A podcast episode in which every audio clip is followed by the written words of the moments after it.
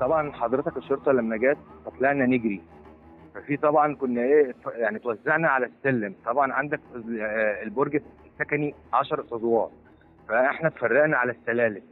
أنا كنت في الإيه في الدور الثامن. محمد مرعي مواطن مصري. يبلغ من العمر 38 سنة. من أكتر من 10 سنين محمد كان عايش حياة كويسة في كفر الشيخ. تحديدا في مركز دسوق. بعد ما خلص دبلوم سافر ليبيا يشتغل خراط معادن. ست شهور ومحبش الغربة. فرجع على بلده على طول. اشترى عربية واشتغل عليها. أنا أحمد رجب وده بودكاست صوتهم.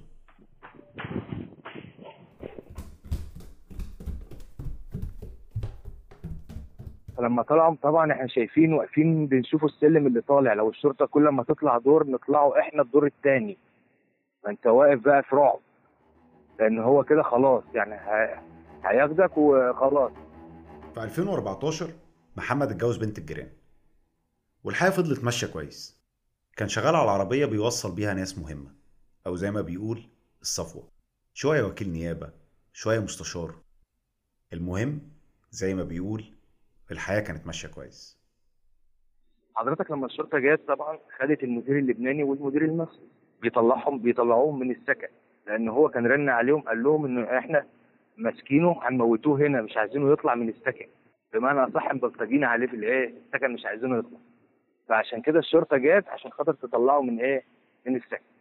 فلما طبعا مشوا خدوه ومشوا فنزلنا قعدنا كل واحد قاعد في غرفته.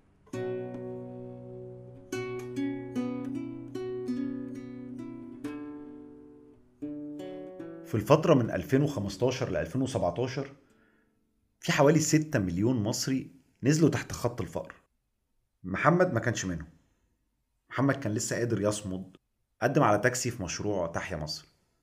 الأول محافظ كفر الشيخ قرر إن تسوق. المكان اللي منه محمد مش هيدخل في القرعة. بس لأن محمد حظه كويس زي ما بيقول المحافظ اتغير وجه محافظ تاني. ومحمد فاز بالقرعة وخد تاكسي. فطبعا إيه قاعدين في الشقة كلنا طبعا 14 واحد قاعدين في الشقة. ففي واحد ناقص مننا. فبندوره مثلا طب يا فلان مثلا رن على إيه؟ على فلان ده شوفه هو فين. فبيرن عليه ما بيردش. يرن عليه ما بيردش. ففي ناس من اللي كانوا معاه قالوا ده كان طالع معانا فوق السطح. فوق السطح. فين يا عم فوق السطح؟ قال لك فوق في أوضة فيها خزان مية فوق. كان هو واقف فوق الخزان المية. تحت خزان المية اللي فوق البرج في المنور المنور بتاع المطابخ الرئيسي بتاع البرج كله.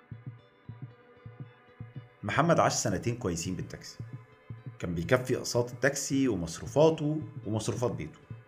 لكن مع 2019 ومع زيادة ضرائب العربيات اللي محمد بيسميها مؤسسة من 500 جنيه ل 3500 جنيه محمد قرر يسافر لأن ال 5000 اللي بيعملهم التاكسي كل شهر ما بقوش كفاية. فطلعنا نجروا طبعا على فوق ننوروا الكشافات. طبعا أنت في الدور العاشر تنور الكشافات تحت ما أنتش شايف أي حاجة خالص. جو طبعا بالليل كنا الساعة 10 11 بالليل كده بعد الموضوع ده ما خلص. طيب وبعدين ننزلوا برضو أنت طب رن تاني يرن على التليفون ما حدش يرد المهم نزلنا قلنا خلاص ننزلوا إيه نشوفه في الدور الأرضي. المنور بتاعه نشيله ال- الشفاط بتاع الشباك بتاع المطبخ ونبصوا على إيه على المنور. اللي يكون واقع في المنور لأن هو الوحيد اللي طالع فوق الأوضة اللي فوق. محمد قابل مندوب سفر على القهوة ودفع له 35 ألف جنيه. عشان يسافر الكويت يشتغل سواق ويقبض شهريا ما يعادل 9000 جنيه. سافر اشتغل وقبض كل الوعود اتحققت. ما عدا توثيق وضعه القانوني. محمد لقى الكفيل الكويتي مش عايز يوثق ورقه هو وسبعين واحد كمان سافروا معاه من كفر الشيخ.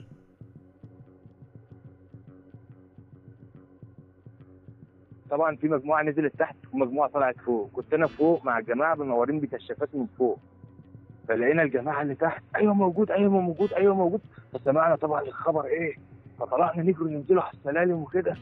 فالمهم فتحنا باب المطبخ اللي هو الشفاط. لقينا فيه واحد مرمي في الإيه في, في المنور.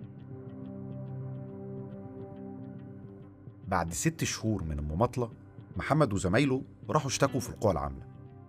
المدير اللبناني لما عرف قرر يسوي الوضع مع العمال. راح لهم محل سكنهم. كلمة من هنا كلمة من هنا الأمور ولعت والمدير طلب الشرطة.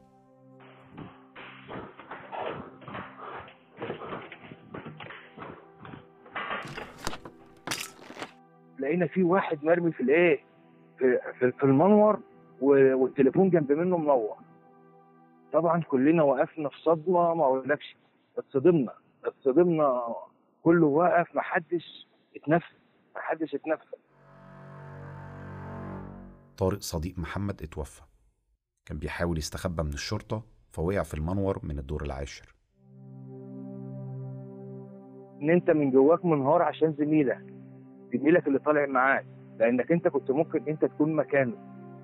يعني يعني إحنا كل واحد فينا في 70 واحد تخيل نفسه مكانه هو مكانه هو وهو وحيد أمه. يعني أبوه متوفي.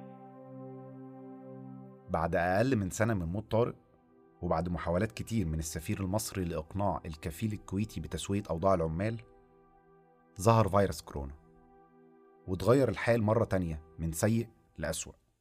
وقتها أمير الكويت أصدر قرار بإعفاء كل اللي أقامتهم مخالفة من الغرامات اللي بتصل في بعض الأحيان ل 600 دينار.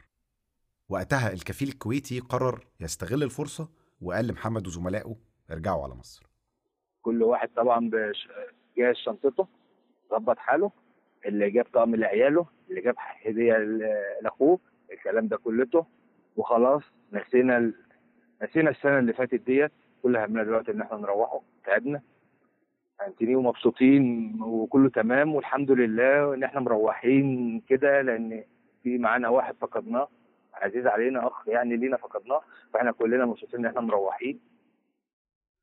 الشرطة الكويتية جمعت كل المصريين المخالفين في مدرسة خلصت كل الإجراءات ووقعت كل الأوراق وعدى يومين. المهم حضرتك جينا تالت يوم بالظبط لقينا الضابط داخل علينا. مبروك يا رجالة خلاص حضروا شنطتكم والبسوا عشان طالعين على المطار. خدت بال حضرتك يا زحمة؟ فرحنا بقى قعدنا بقى إيه نهيصوا بقى ومبسوطين. طب كويس وحضرنا شنطنا بسرعة ما خدتش كل واحد ما خدش في شنطته خمس دقايق. وخلاص بقى أنت عايز تروح.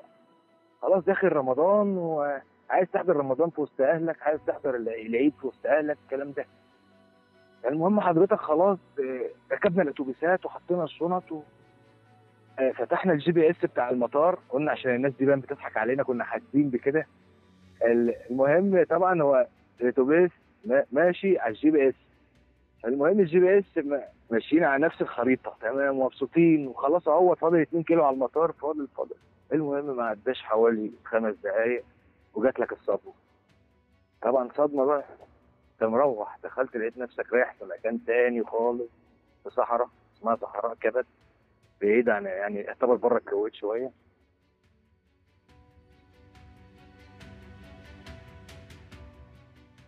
الدولة المصرية بالتزامن مع دوت كان عندها مشكلة كبيرة مع المصريين العائدين من الخارج وشكواهم المستمرة من أماكن الاحتجاز.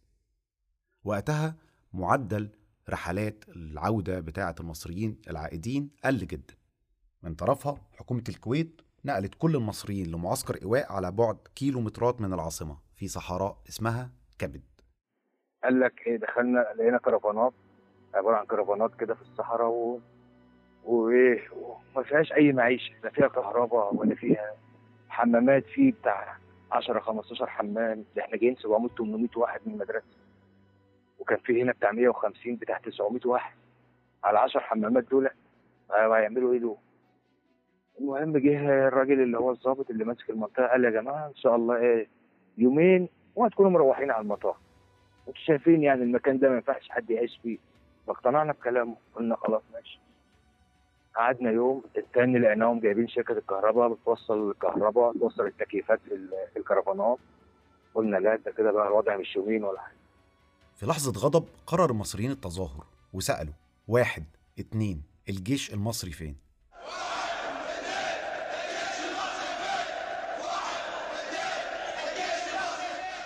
والأمن الكويتي رد بعنف.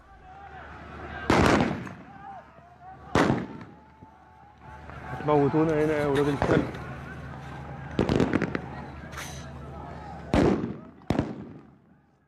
راحوا جايين إيه؟ داخلين طبعا القوات الخاصة. داخلة بقنابل غاز مسيله للدموع. طلعنا نجري كلنا. دخلنا الكرفانات كنا هنتخانق ومياه. طبعا الدخان عم المنطقة كلها خلاص. دخان جامد.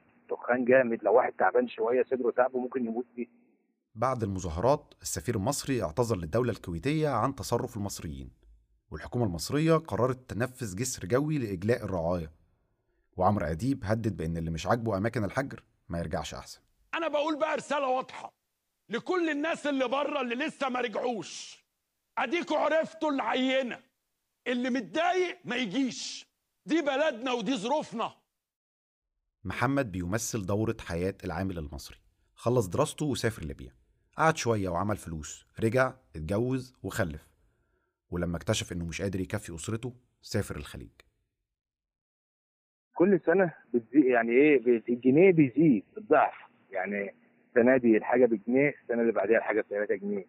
فدي برضه مشكلة برضه بتأثر علينا بتأثر علينا. أي نعم أنا مع ان الرئيس عبد الفتاح السيسي يعني بيعمل في البلد و... بس برضه يعني انت المعيشة جوه مش مش مت... ما انتش متأقلم معاه مش متأقلم معاه لأن الجيل بتاعنا يا أستاذ أحمد أنت فاهم جيل الثمانينات ده حضر كوارث جيل الثمانينات فأنا قررت إن أنا أسافر عشان أظبط وضعي بس وضعي الاقتصادي بس. لما سافر اتضحك عليه. وصديقه مات وهو بيهرب من الشرطة على ذنب ما عملوش. اترمى في معسكرات في وسط الصحراء منتظر أي حكومة تبعت تاخده. رغم كل ده محمد مش معترض.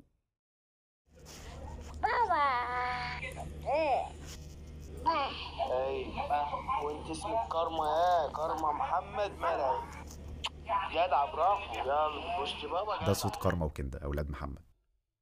عمرهم سنة ونص. عاش معاهم منهم ست شهور. لما كنت زهقان بشغل صوت كندا واولادي بحس إن أنا بلاعبهم بلاعبهم الغربة الغربة ما هي سهله زحمة. الغربة غربة وحشة. غربة وحشة لما يكون بنتك أو ابنك يعني ما أنتش عارف تاخده في حضنك. في ظروف يعني ظروف صعبة.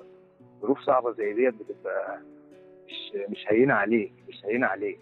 فلازم الواحد معلش أنت عارف الواحد ساعات والله العظيم أستاذ احمد يقعد بالليل كده يعني يقعد يفكر طيب طب بعدين؟ طب مستقبل الأولاد. بس ارجع برضه عشان الحمد لله الواحد مؤمن من جواه وعارف إن المستقبل ده بإيد ربنا وكل حاجة برضه يعني اللي ربنا عايزه هو اللي هيكون فبتراجع على طول يعني ما اخليش الشيطان ياخدني يعني كده. شكرا ونتقابل قريب.